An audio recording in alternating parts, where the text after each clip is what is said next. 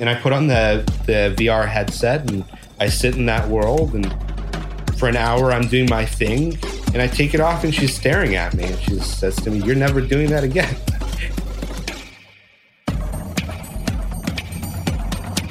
I'm Scott McGrew. Welcome to Sand Hill Road.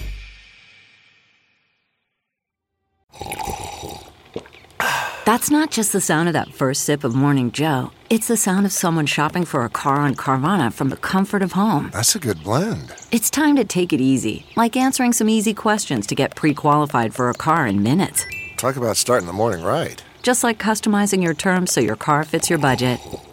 Mm-mm-mm. Visit Carvana.com or download the app to experience car shopping the way it should be convenient, comfortable. Ah. CarMax is putting peace of mind back in car shopping by putting you in the driver's seat to find a ride that's right for you. Because at CarMax, we believe you shouldn't just settle for a car, you should love your car. That's why every car we sell is CarMax certified quality so you can be sure with upfront pricing that's the same for every customer. So don't settle. Find love at first drive and start shopping now at CarMax.com. CarMax, the way car buying should be.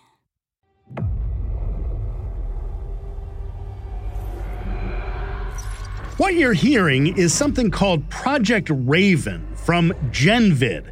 We're going to talk about video games this week, something that may be a little hard to do in the audio format of a podcast, but what you're hearing and I'm seeing is called a massively interactive live event. Video games that are played, but more importantly, watched with the audience participating in the outcome. A massive interactive live event. Um, it's a new form of media that mixes live stream games and traditional linear uh, VOD. Um, and the most exciting part of it is that the audience themselves decide everything that's going to happen. Genvid founder Jacob Navok, who just landed $113 million in Series C funding. I remember the Choose Your Own Adventure books when I was a, a young teenager. A, a little like that, but on an audience sized level. Are they voting? There are voting elements, but really they are doing everything. They they're helping the characters craft. They're helping the characters complete projects. They're solving puzzles. They're making daily decisions that will affect the story. Um, and so it's not a clean, I'm going to pick between A and B, and therefore B is going to result. Um, you're actually deciding all of the nuances of how that story is going to be encapsulated. Uh, further to the point, you can't go back and retry. what right. happens in what happens in the story is actually what happens in the story. There is only one timeline. So the audience is helping the character and is and is maybe uh, uh, uh, making some change to the environment around the character that then uh, it changes the outcome. But they're not voting or you know, okay, the character is going to take a left, not a right. Correct. That that's not the level of decision making we're enabling. We're we're trying to get you to assist the character in the same way that if you were watching, for example, a live stream of Big Brother, you could help tell them, hey, maybe you should go socialize or maybe you should go get something to eat based off of the statistics that that character has. Um, and so we want you to make intelligent and informed decisions because we give you the information on how the AI is feeling and, and doing. But importantly, the AI themselves don't always have to listen to you.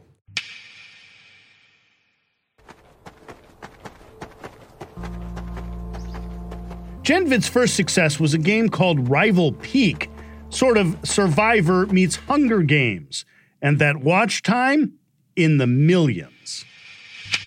Well, in terms of minutes watched, which is the key metric that we were looking at, we were over 100 million minutes watched for the experience, which I think is pretty good for a, a new IP. Um, tens of millions of viewers around the world, millions registered into the game the TV series by itself has, I think, right now between 140 to 150 million views on it, which is tremendous. Um, about 60% male, 40% female. Uh, in top markets United States, India, Mexico, Brazil, Philippines. very, very mobile, about 85% Android, 12% iOS, and the remaining desktop. And that's because um, Android is so dominant outside of the United States. Precisely. Like if it was US, it would it's far higher iPhone. But also we didn't launch with iPhone up until about week 6 of the experience. So it was almost 99% Android for the first half of Rival Peak.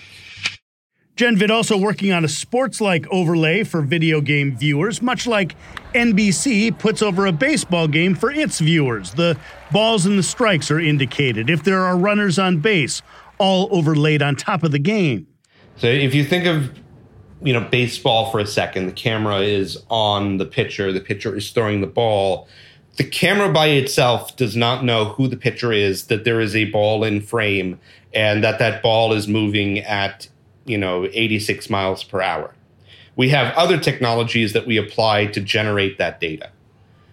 But when we create a video game, the quote unquote video game engine, the thing that creates the image, knows exactly what's in that frame. It knows that you have a pitcher, it knows that you have a ball, it knows the exact speed because it uses that calculation to make the image. It's actually the inverse. And because that data is in every frame of the game, we can extrapolate that from within the engine. And so, what my company's software does is it captures audio, video, and game engine data and timestamps it on a frame by frame basis.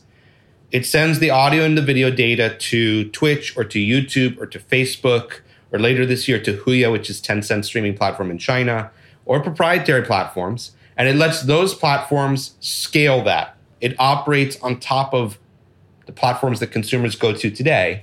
And we send alongside it our time coded metadata. When the user opens it, we look at the time code that came from the video and we assemble it back. And what you get is a level of interaction that actually feels as though you have the game running live on your computer. Some people think it's magic. I refer to it as a magic trick. Real magic doesn't exist. But, you know, magic in Las Vegas is a billion dollar entertainment business. and so we fool you into thinking that you're able to react with the game because you have the data that you're interacting with live, even though because of latency, which is the time it takes to generate an image, on Twitch or on YouTube or on Facebook, that video could be 30 seconds old. That's true. And and the person actually physically playing the game has no notion any of this is happening. Correct. Exactly. We don't even operate on their machines any more so than a, a, baseball player in real life has any idea that there is a you know a display of the box of the pitch of whether it was a ball or a strike. He's out there playing the game. He's unaware of the overlays that are being sent uh, to people at home. A hundred percent. And we may not even be operating on the machine of that player. In fact, most of our software operates in the cloud. And the great thing is that, you know, most of the games that we want to interact with are what we call multiplayer games. There's a server. Um, and so all we have to do is read from that server what the player is doing, and we can go and recreate the game from different camera angles or at a much higher rendering capability somewhere else. Now, because you're not the game maker, you're not the electronic arts or the whatnot, you have to then convince the game maker not to let you into the software, but for the game maker to create the hooks that your software can can get the data from. How, what's your elevator pitch to game makers? Well, the game makers are my customers. And this is very important to me as an entrepreneur. I don't want to compete with them for their customers a lot of businesses came into this space saying, we want to be platforms, consumer facing platforms. And they built businesses where they were leveraging the publisher's data or APIs to build moats around themselves. Well, what they find out very quickly, and I came from publishing, this is what I did, is that publishers own their intellectual property and can shut you down. And so the real business opportunity is and always will continue to be creating customers out of the game developers themselves. So I don't go to them and say, build hooks into your game. I go to them and I say, I have software that will help you achieve your goals, just like Unity, just like Unreal Engine do. And I work with both of those engines as well. I couple with them and I plug into what they have. And so developers can very easily use me to create the products that they want to generate and stream to their fans. And those two are such an important part of almost every video game made these days that you you have that in almost automatically. So who's who's making money and where? I assume it's largely an advertising play. Well, today it is, but where it should go is microtransaction.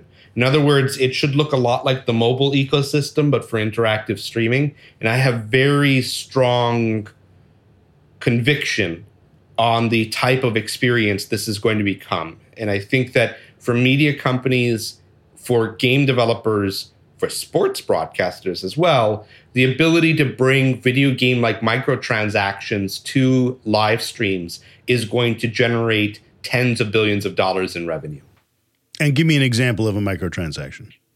A microtransaction is, for example, in Fortnite when you buy a skin or buy a new cosmetic item.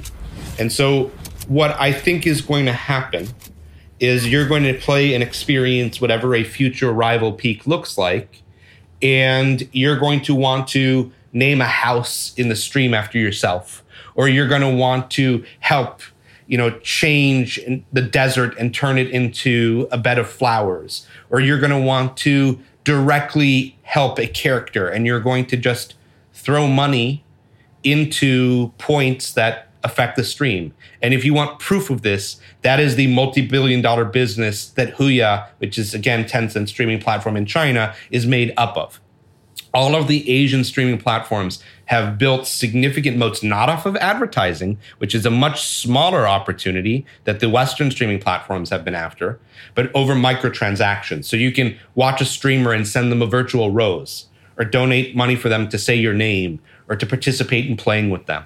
Right. And I want to bring that opportunity to the developers. I, I it, no harm if I have a little, you know, a little bank of tokens spending the equivalent of 10 cents US to to send a rose to a, a player times all those people watching. And all of a sudden you have a revenue stream. Precisely. And this is really important from two perspectives. People say, "Yeah, but why would why would you want to have your name said or, or do any of these, go watch Twitch. That's what donations on Twitch are. Right? People are donating a dollar or five dollars to the streamer. And they get a so shout out have, from that streamer. Exactly. You know, hey, it's Joe in, in, Minneapolis and, and Joe's thrilled. Yeah. And, and so imagine if that wasn't just a streamer saying your name, but and I'm going to use a, an IP example that we're not working with. So I, you know, uh, but imagine in, for instance, in Mario, if the Goomba, that mushroom that he stomps on, had your name on it because your friend trolled you by putting it there, and everybody watching the stream could see it. Um, we I, I, worked for a, a, very, very large publisher called Square Enix Holdings. I worked directly for their CEO for many, many years, and I led worldwide business development and strategy. And we had a game. Um, you know, we did Final Fantasy and Dragon Quest and Tomb Raider and all those titles. We had a game called Sengoku IXA in Japan, uh, which was about the Warring States period. And it was a very, very simple uh, HTML game, not even HTML5, like old school HTML game. And you would build castles and then armies would come and try to destroy your castle. And it was this big social game. And people would spend tens of thousands of dollars a month on their castle to make it look pretty so they could show off how pretty their castle was. That's how important you know it is to be able to do these things why do people spend money in fortnite those cosmetics don't make an actual difference in gameplay they do it because they love showing off? Why did they do things on Twitch? Why did they create TikTok? It's that. And so if you have the ability to monetize that against well known media IP in a place where people may not be immersed in that content, and this is part two of what I want to talk about, you've got a huge opportunity. And so let's talk about immersion and time and the willingness to pay spectrum. So when you play a video game, that demands your attention. If you think about the average American watching four and a half, five hours of television a day, that attention grabbing, attention demanding content is really only an hour. That's the Game of Thrones that you're watching. And the rest of it is background noise, cooking shows, reality television. You're cleaning the house while watching it. it it's there almost like white noise. Um, but you want to interact, like you want to be able to affect and impact.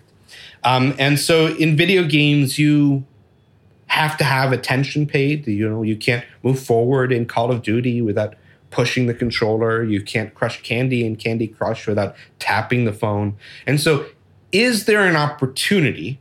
Is the first question that we ask to create content that you can interact with that doesn't demand immersiveness, skill, or attention. In Rival Peak, you can just sit back and watch. You can help a character. You can read a dialogue. You can participate in influence in what it is that you are seeing, but you don't need to be skilled at it. And if you just let it run in the background, you can enjoy that too. It's got great music, it's got great visuals.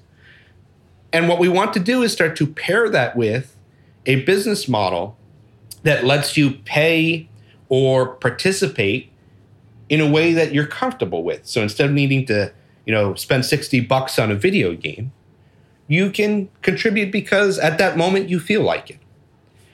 And up until now, it's been a very black and white issue. I'm going to watch it for free on Twitch, or I'm going to buy it at the store, or I'm going to buy some microtransactions. And your willingness to pay Spectrum was all or nothing. And here, what I'm trying to say is there's an entire ecosystem of people, particularly like myself, who are very busy, who has a almost four year old who walked in to this call just before we were beginning to record and don't have the time to dedicate skill or attention or immersiveness into traditional video game content, but love watching Twitch and would love to be able to participate in that and have the, you know, spending money that similar to a cup of coffee, if I could go and affect it, I would. And that's what the donation ecosystem is about. So I want to bring that back into content. Up until now, it's been primarily about creators. And I'm saying the media companies, the video game developers, independent studios all have an opportunity to generate amazing interactive content on these platforms that will generate new revenue streams. Okay, picture this. It's Friday afternoon when a thought hits you. I can spend another weekend doing the same old whatever, or I can hop into my all new Hyundai Santa Fe and hit the road. With available HTRAC, all wheel drive, and three row seating, my whole family can head deep into the wild. Conquer the weekend in the all new Hyundai Santa Fe. Visit HyundaiUSA.com or call 562 for more details. Hyundai, there's joy in every journey. Okay, picture this. It's Friday afternoon when a thought hits you. I can spend another weekend doing the same old whatever, or I can hop into my all new Hyundai Santa Fe and hit the road. With available HTRAC, all wheel drive, and three row seating, my whole family can head deep into the wild. Conquer the weekend in the all new Hyundai Santa Fe. Visit HyundaiUSA.com or call 562 for more details. Hyundai, there's joy in every journey. Achieving a gorgeous grin from home isn't a total mystery with Byte Clear aligners. Just don't be surprised if all of your sleuthing friends start asking, What's your secret? Begin by ordering your at home impression kit today for only $14.95. Byte Clear aligners are doctor directed and delivered to your door.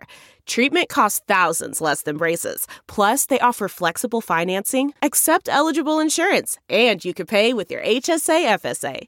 Get 80% off your impression kit when you use code WONDERY at Byte.com. That's B-Y-T-E dot com. Start your confidence journey today with Byte.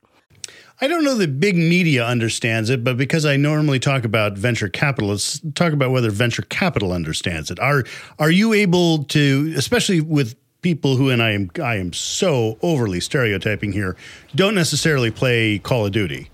Uh, I bet there's some VCs who are just kick ass at Call of Duty.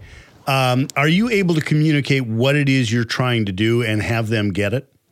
When we started fundraising about five years ago for our seed, the majority of capital in the valley really understood platforms rather than game enterprise software. And so frequently when we were pitching, what we got asked was, if the tech is so great, why don't you go and build a better Twitch? And I, I think that that's the kind of normal thesis. You've got a better idea than MySpace, go build a Facebook, right? Sure. So I never thought that that was the right play. So I was really strongly looking for investors who would buy into a concept around selling tools to game developers and media companies, not trying to be a platform. And there were surprisingly few. Now, one thing, and this is part two of how I wanted to answer this question, that has changed is you've seen the growth of game oriented funds. Many of these didn't exist five years ago. You have my investors, which are Galaxy Interactive, that invest into studios, Makers Fund, that invest into game studios. You have people who are not my investors, um, but we're very friendly within the ecosystem. Griffin Gaming Partners and Bitkraft, who also invest into studios and great companies like Manticore. Uh, and so the, I think that you know there exists now a very strong understanding that good game content actually becomes platforms in and of itself and creates recurring returns. Uh, and in order for you to play in this ecosystem, you have to accept risks that you normally wouldn't accept, which is the fact that games are a hit-based business. But I don't, I don't think that that looks generally different than software. Software is a hit-based business too. Either you've created really good HR software, and everyone's going to use you, or you haven't created good HR software and your SaaS platform is going to go bust. Um, and so that that ecosystem has grown into, I think, a billion or even more than a billion in terms of funds under management um, between Mark Capital and Griffin and Makers and others in the space. Uh, just dedicated toward the gaming ecosystem. And Andreessen Horowitz has come in very hard into this ecosystem in, in the last few years too and invested into a lot of great studios and, and companies. So um, I, I, think that that's drastically changed in the last five years. What do you think of the future of virtual reality? Uh, as far as gaming goes, I I enjoy playing a game, but I want to sit back and and flop on the couch and use my Xbox controller. I don't necessarily want to jump up and down, even if it's immersive. I that's not the experience that I'm looking for. I'm of a very similar mindset to you. So I, I was the tip of the spear for tech at Square Enix Holdings, and so you know when Oculus came out, they shipped us six of the original headset, and I took one home one day, and you know I came home after work, and my girlfriend at the time, who's now my wife, sitting on the sofa. And, you know, the end of the workday is the time in which we watch TV shows together. Um, and I put on the, the VR headset and I sit in that world. And for an hour, I'm doing my thing. And I take it off and she's staring at me. And she says to me, You're never doing that again. it was a, it was very immersive for me. It was fundamentally antisocial for her. Um, People have enough trouble with spouses in Call of Duty. Yeah, exactly. Yeah, imagine if they they, they couldn't even wave their hand in front of you. They literally you can't hear you. They la, can't la, see la, you. La, la, la, not listening. Yeah, yeah. You might as well be in a different house for that. I, I, believe that VR has its use cases. I think that there are situations where immersion is great, but I don't see that level of immersion as a mass entertainment experience. I think that those are for very specific. I'm going to spend the next eight hours in this game and I'm going to feel part of this world. And it doesn't matter to me, you know, that there are people around me or I have other things to do. Like a lot of my gaming experience, especially growing up, was friends on a sofa playing right. Smash Brothers together or GoldenEye together. And I don't think that you get that from it. And so what's important here is VR doesn't replace that. It offers additional opportunities for immersion, you know, where that's the trajectory that you want to go into. It was one of the best uses of it was with Resident Evil 7, where you know you want to play a horror game, right? And you just want to be part of that world. Now the interesting thing for me was I always enjoyed horror sitting on the sofa. Like Resident Evil was a game that you jump scared with your friends. Uh, but there's certainly a set of people where you being scared out of your wits by yourself with a helmet on is the thing that they want. You've worked with so many video games. You, you've you've worked for so long in the video game industry. what what is maybe your favorite game or the game that you are most astounded by? And I, will give you my example first to show you what I'm looking for, and that is I think the greatest game of all time is Portal. Uh, here's a game in what made you think. It was immersive. Uh, it it used uh, uh, a, a, game, you know, a, a, a device, a, way of thinking that nobody had ever done before in a game in which you have to find your way out of this this terrible place. Uh, what's what's yours in that sort of that idea of maybe it wasn't the most fun to play, but it's the one that made you say, "Wow, this is an art form all by itself." There are two really important game products in the annals of game history, in my opinion, that redefine genres and what are possible. And I say this as a professional. Um, the first one was Mario 64, where we took a leap from 2D to 3D. And Nintendo said, this is what movement in a 3D plane should look like. Mm-hmm. And it was and smooth. Yeah. Exactly. And exhilarating and interesting.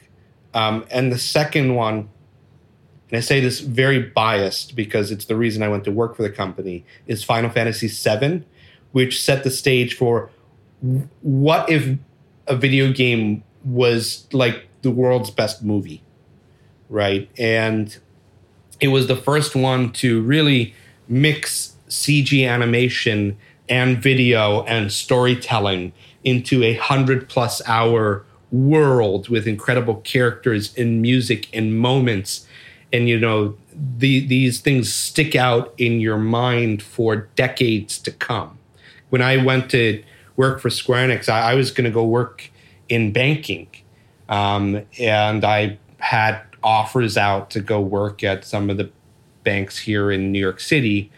Um, and my my school at the time, I was setting up the Japan trip for it. I spoke Japanese. I was an officer in the Japan Business Association uh, while I was doing my MBA, and and one of the alumni was the head of HR for Square Enix, and he says, "Why don't you come interview with us? I don't know if you're interested, but try it." And I, I sit in their office with the music playing and the character figurines as I'm waiting for the interview. And it was the first time I was ever nervous, and I didn't never nervous at the bank interviews. Like I was nervous. Like I I actually wanted that. It meant something to me.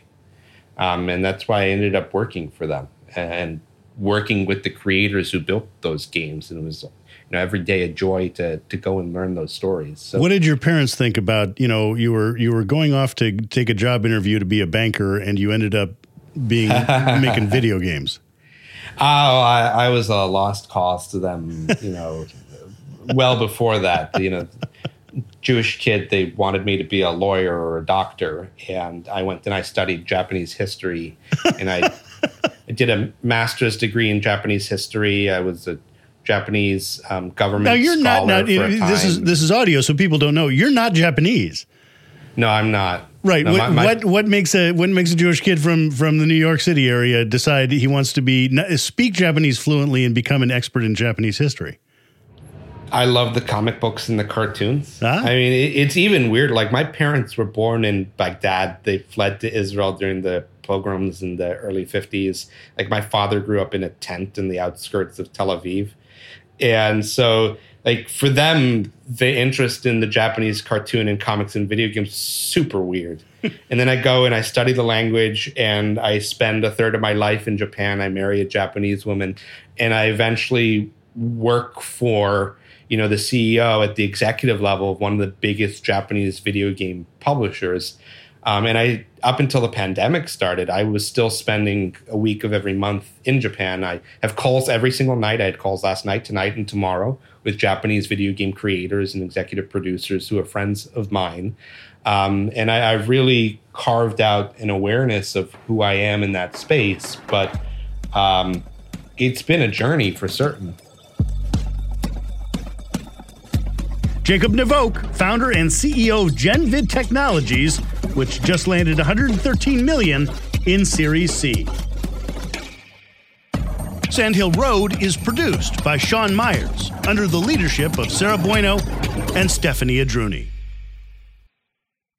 For more interviews with Silicon Valley's most influential entrepreneurs, check me out on TV at Press Here. That's Sunday mornings on NBC Bay Area and everywhere in the world on iTunes and at PressHereTV.com.